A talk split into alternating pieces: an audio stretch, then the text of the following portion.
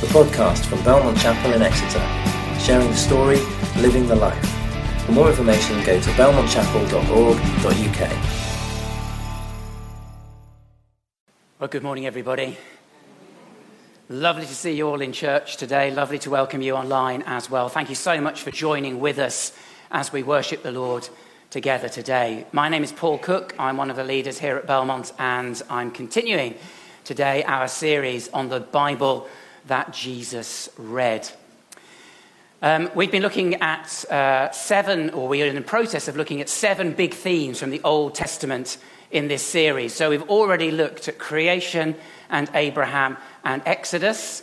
Today we're going to be looking at David and uh, King David, that is, and then we're going to be looking at prophets, gospel, and psalms as we continue to go through the series.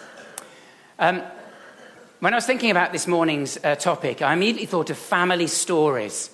And I think uh, we all enjoy family stories, don't we? Uh, hence the popularity of the BBC TV series, Who Do You Think You Are? where uh, celebrities get to uncover aspects of their family story, and often there are surprises that are hidden there. But we don't have to be a celebrity, do we, to be fascinated by family stories? We all have one. And one of the most precious books in my house, I've got lots of books, and Sarah keeps telling me to get rid of some of them, but this is one I am never going to get rid of because this was written by my dad just a few years ago uh, a few years before he died, he wrote this story, this book, this memoir, so that those of us who would continue the family would have the story to help us think about where we fitted in. And I'm sure the same would have been true for the Lord Jesus Christ. He had a family that he was a part of, a story that he was a part of. And this is nothing that's in the Bible, by the way. I'm, I'm just making this up now. But I imagine that I should never do that as a preacher, but I've given you fair warning. I imagine that when Jesus was a little boy, he would say to his mum, Oh, can I have a story, please, mum? Can I have a story? Can you give me the one about the angel? I imagine him asking that. And then I imagine Mary sharing with him that amazing thing that had happened to her when the angel Gabriel came to her uh, before Jesus had even been conceived in her womb through the Holy Spirit, when she was just still a young virgin. And the angel says to her, You will conceive and give birth to a son. This bit really is in the Bible. And you are to call him Jesus. He will be great and will be called the Son of the Most High. And the Lord God will give him the throne of his father David. Jesus' family story includes King David as one of his ancestors. And he will reign over Jacob's descendants forever, and his kingdom will never end. That's Jesus' family story, the immediate one, perhaps that Mary would have told him as his mum. But of course, he had a much longer family history as well. Uh, we call it the Hebrew Bible. He didn't need BBC researchers to go and find out for him his family story because it's written in this book. The whole of the Old Testament bears witness to the family story of Jesus. And if this morning you're here as uh, people who already follow the Lord Jesus, and you, you tend to think, well, you know, I really like the New Testament because that's all about Jesus and the church, but I'm not so keen on the Old Testament because I don't quite get it. I would so encourage you, and that's why we're having this series, to connect with the Old Testament as well, because the two are inseparable. And in fact, if you just open the New Testament, this is the first page of this copy of the, uh, of the Bible, to Matthew chapter 1. How does it start? This is very first bit of the New Testament, this is the genealogy of Jesus the Messiah, the son of David, the son of Abraham. And then there's a whole load of names from the Old Testament. We simply cannot disentangle the two halves of this book. And that's why we're, we're doing this series, The Bible That Jesus Read. And Philip Yancey, who wrote the book of that name, uh, said this, and we quoted it the other week through Johnny. I make no apologies for quoting it again because it's a great quote. He says, When we read the Old Testament, we read the Bible Jesus read and used. These are the prayers Jesus prayed, the poems he memorized, the songs he sang, the bedtime stories he heard as a child, the prophecies he pondered. He revered every jot and tittle of the Hebrew scriptures. That's a quote from Jesus himself where he says how much he appreciates and re- uh, reveres the Old Testament. The more we comprehend this Old Testament, the more we comprehend Jesus. we have two courses that we run here at the church quite regularly. We have one that is a kind of an introduction to the Christian faith. If you've got any questions about Christianity, please do come along to our Alpha course. We've only just started running it, uh, so this Tuesday evening, 7.15 for a 7.30 meal. Please come along uh, if you'd like to find out more about the Christian faith and enjoy the Alpha course. The second course that we run is called the Bible course. And that, as the title suggests, is more about giving a big overview of the big story, the big picture of the Bible. Um, and in that course, we use a timeline that looks like this a kind of a, a model and a timeline combined. But because in this series we're just looking at the Old Testament, let's zoom in on that part of the story and see where we've got to so far in this series. Uh, we started a few weeks ago with Simon, who talked about creation, and he emphasized the fact that God's creation was very good. He talked about original goodness as well, about, as well as about original sin. And then we moved on with Johnny to think about Abraham, that man who was called by God to be blessed, but not just so that he could hoard the blessing for himself, but so that he could be a blessing. And if we're followers of Jesus, we are called to be a blessing because we have been blessed by our good God. And then last week with Gemma, we thought about Exodus. We thought about the fact that the God that we worship is the God who liberates, the God who frees, the God who brings his people out of slavery into the promised land as Jesus leads us out of sin and death towards his kingdom. And today, we've moved on a few centuries and we're in the time of the kings. So we're going to think about David, but we're also going to think about the wider group of kings around him as the, as the original kingdom split into two parts. So that's where we're going this morning. Now, kings today, certainly if we're in the UK as, as we are, are, are, kind of figureheads, aren't they? But they're not, they don't have particularly any, any power. But in the ancient world, of course, kings had huge power.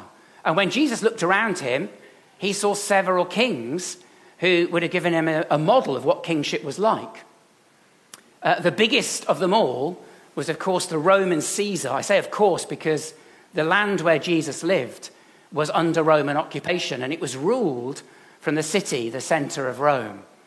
Now, Augustus was a very good Roman emperor, but as far as the Jews were concerned, he was just the head of the occupying forces, the hated occupying forces. He wasn't a great model for kingship at all for Jesus. He did play a role, of course, in having Jesus born in the city of David in the Christmas story because of the decree that he made that everybody should go to their ancestral home to be taxed. But other than that, he's just a distant figure who has no interest really in the people of Judea other than their taxes. That's it. But he'd installed um, a puppet king in Judea and in that area called Herod, Herod the Great. What do we know about him from the Bible? Well, we know that he tried to murder Jesus when he was a little tiny boy. And he didn't manage to do that, but he massacred other tiny children. He's a terrible man. He's no good as a message, as a model of kingship for us at all, is he? And then his son, was, was he any better? Herod Antipas? Not really. He's the one who has Jesus' cousin, John the Baptist, put to death, beheaded. And he's the one who plays a role in Jesus' own crucifixion. So when Jesus looked around and saw the kings around him, he didn't have much to go on, really. So he would have looked here. He would have looked back to his story. He'd have looked uh, to all of those who featured in that family tree. Matthew puts it into three sections. The middle section is the one that has all of the names of the kings that are in Jesus' family story. And last week uh, in the evening service, uh, Richard Judd was talking about 1 Corinthians, and he referenced this film, this Clint Eastwood spaghetti western, uh, The Good, the Bad, and the Ugly. And he said the teachers in Corinth were a mix of the good, the bad, and the ugly. And I thought that's a great image for the kings of Israel because they really were the good, the bad, and the ugly. And I suppose when Jesus read these stories that we have in the books of Samuel and Kings and Chronicles in the middle of the Old Testament, he'd have had lessons in leadership, wouldn't he? He'd have seen what good kings looked like, he'd have seen what bad kings looked like, he'd have seen what very ugly kings looked like. And they would all have played a part as he thought about his own role as the heir to David's throne. Now, kings in the Bible um, don't get a good press to start with.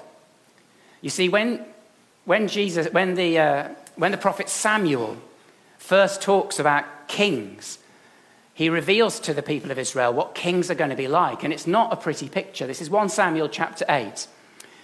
Uh, all the Israel, uh, the elders of the, the nation of Israel, they gather together and they come to Samuel. Samuel is the last of the judges. So they're the leaders in Israel before the kings, the last of the judges. And they come to his home at Ramah and they say to him, You are old. I would never begin a conversation with that statement. Uh, even if it's true, it's probably not the best way to start. Um, and your sons do not follow your ways. That's not helpful either. His, back's already up, I can imagine, Samuel. So now appoint a king to lead us, such as all the other nations have. They looked around, they saw kings. They said, We want one of those. We want a king. But when they said, Give us a king to lead us, this displeased Samuel along with all the other stuff. And so he prayed to the Lord. And the Lord told him, Listen to all that the people are saying to you. It's not you they have rejected, Samuel. Don't take it personally. They have rejected me as their king, says God. The Israelites had a king. It was Yahweh who had delivered them out of slavery in Egypt, as we were thinking about last week. But they wanted a visible king, they wanted a human king. And so God says to them, Okay, listen to what the people are saying, Samuel, but warn them solemnly and let them know what the king who will reign over them will claim as his rights. And this is not like the small print, this is front and center about what kings are going to be like in ancient Israel. And it's outlined in the next few verses of 1 Samuel 8. And we won't read them all, but this is what it says It says they're going to take, these kings are going to take your boys and they're going to put them in the army. They're going to take your young women and your young men and they're going to make them their, uh, their part of their forced labor groups. Your land is going to become his land. And the land that you keep under your possession is going to be really heavily taxed. The servants that you have, he's going to take for himself. And you yourselves will be reduced to slavery. That's what a bad king, of which there are a lot in the history of Israel, is going to look like. That's not great, is it? Jesus had lots of negative lessons in leadership as he read through the story of the kings. But thank you, Lord, he also had some good lessons in leadership as well. And when we come to David, we see a different kind of king from the sort of king we've just been thinking about. Samuel uh, later on in his, in his book, uh, chapter 13, says these words. Um, these are words that he speaks to the very first king of Israel, Saul. And he says to him, because Saul disobeys God, he says to him, Saul, you're going to be replaced. And the person that you're going to re- be replaced with is this man, the one that the Lord has sought out, a man who is after God's own heart. And that was David. He was a man after God's own heart. What a wonderful description for somebody, isn't it? A man or a woman after God's own heart. And I guess what we can see from that very, very quick think about kingship in ancient Israel is that God works through very imperfect institutions. The monarchy in ancient Israel was very imperfect. The good, yes, but the bad and the ugly as well.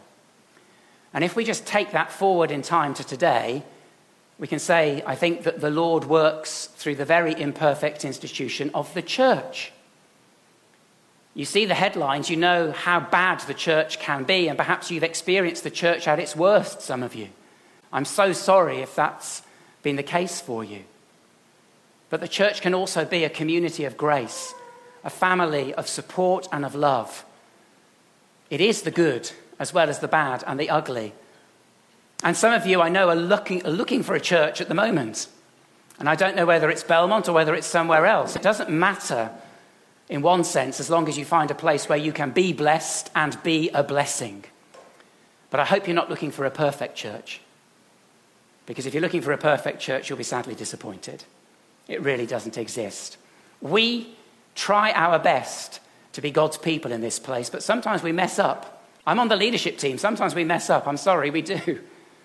We don't mean to, but sometimes we do. And sometimes we do in our ministries and in our home groups and in our, in our individual relationships. We are an imperfect institution. But thank you, Lord, you don't give up on us and you keep working through us.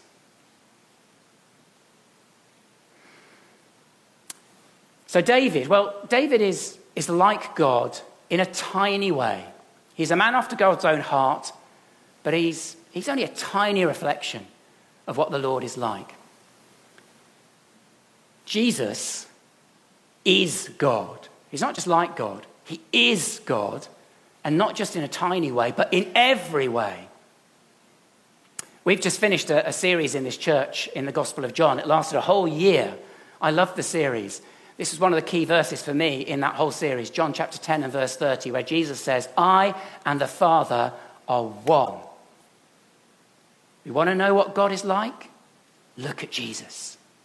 That's what God is like in a body.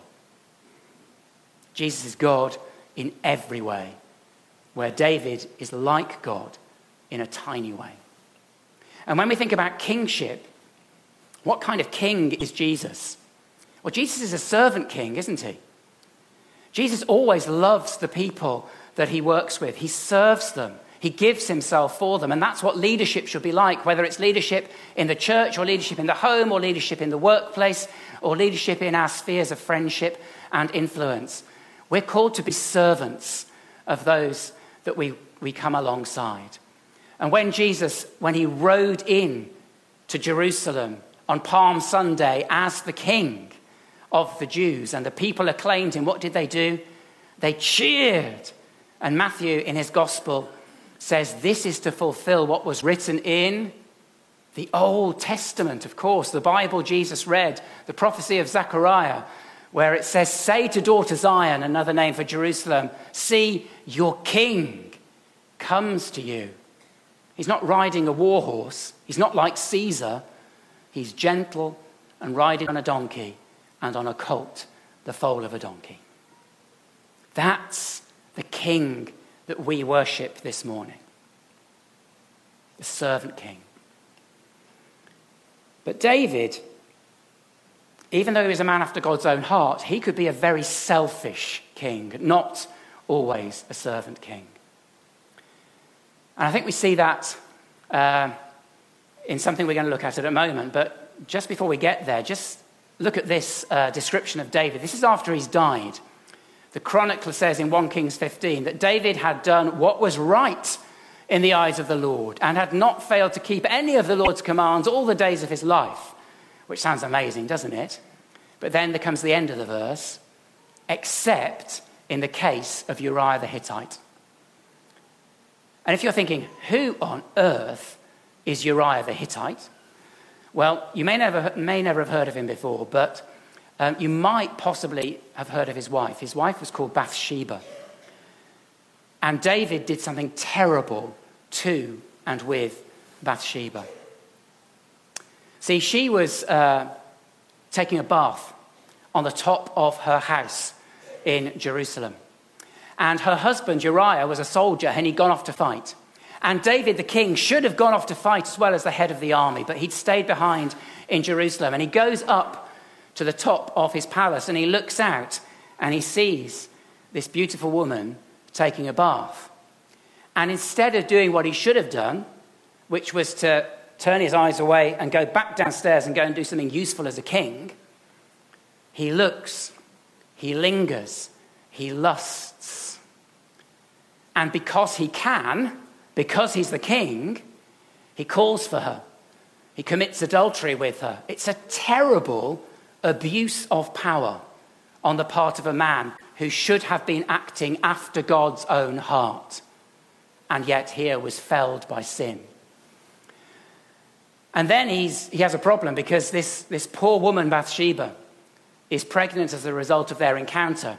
And so he tries to cover up by getting her husband back from the front line of battle so that he can spend the night with Bathsheba and make it look as though he is the father after all.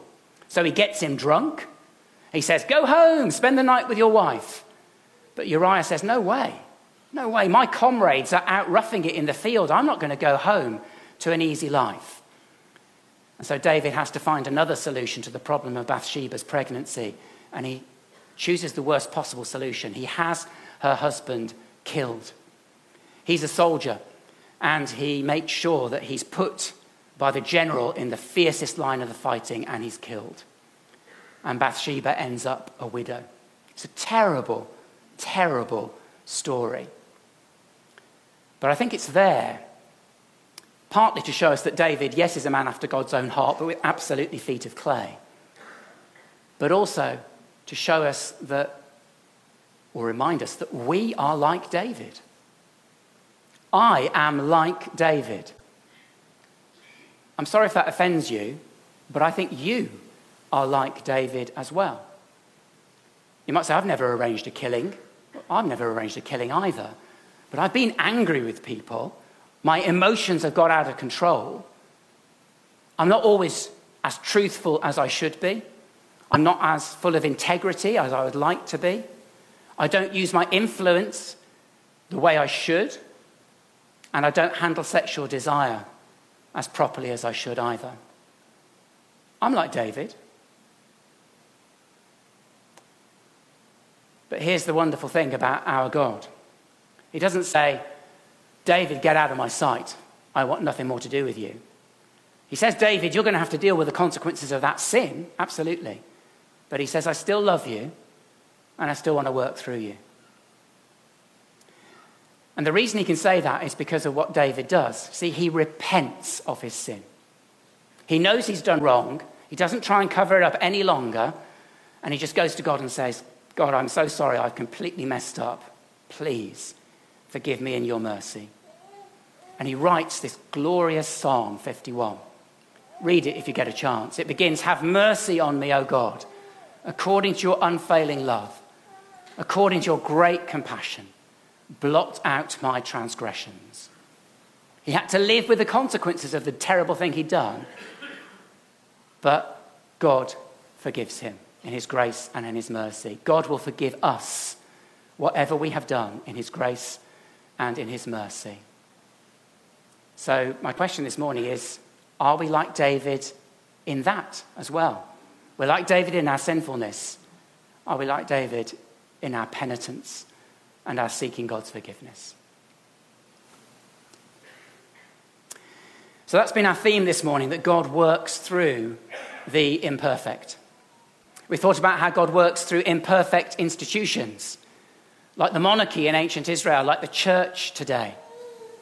And we thought about how God works through imperfect individuals, like David in the Old Testament, like me, like you, like us today. Thank God that He works through us despite our imperfections. What an amazing grace that is. And the reason that it's possible the reason that God can work with us despite our imperfections is that Jesus has become our perfection. Jesus gives us the perfection that we lack so that we don't need to be bowed down and burdened by the fact that we are never perfect. Perfectionism can be such a burden for any of us, but we can be released by it because Jesus is the one who has achieved that for us and whose perfection can be given to us by his grace and his mercy. The Apostle Paul says it like this uh, in 2 Corinthians chapter 5 and verse 21. He says, God made him, the Lord Jesus Christ, who had no sin, utterly perfect in every way, to be sin for us. When Jesus hung on the cross, he was both a sacrifice for sin and he was taking our sins upon himself. God made him who had no sin to be sin for us. Why? Not just a random act, but so that in him, in the Lord Jesus, we might become the righteousness of God. That's what's sometimes referred to as the great exchange. Jesus takes our sin and he bears it on the cross and he deals with it. And in exchange, he gives us his perfection, his righteousness. The Bible describes our, our righteousness as being like filthy rags. And he said, and the Bible says, take the beautiful, sparkling, brilliant white clothing of the Lord Jesus Christ's righteousness and be clothed in that in the great exchange. If you know that great exchange for yourself, rejoice in it. Give thanks for it this morning as we share communion in a minute. And if you don't know the Lord's great exchange, please come and talk to us about it afterwards. Me, Clive, anybody who's been in the band, Ruth, anybody, come and talk to us. Sam is going to be doing communion. Talk to us about what that means. We'd love to talk further with you about that. Receive the Lord's forgiveness. Okay, I've, uh, I've run out of time, so let me finish now. This is um, a hymn, actually, that relates the Lord Jesus Christ to King David. Um, I didn't think we'd sing it because I didn't know how many people would know it, but let's use it as our prayer as I finish now. It goes like this Hail to the Lord's anointed, great David's greater son. Hail in the time appointed, his reign on earth begun. He comes to break oppression, to set the captive free, Exodus last week, to take away transgression, the great exchange, and rule inequity. He comes in succor speedy to those who suffer wrong, to help the poor and needy, and bid the weak be strong, to give them songs for sighing, their darkness turn to light, whose souls condemned and dying are precious in his sight. You are precious in the sight of the Lord Jesus this morning. He shall come down like showers upon the fruitful earth, an image of the Holy Spirit, and with love, joy, and hope like flowers spring in his path to birth. The tide of time shall never his covenant remove. His name shall stand forever, and that name to us is love.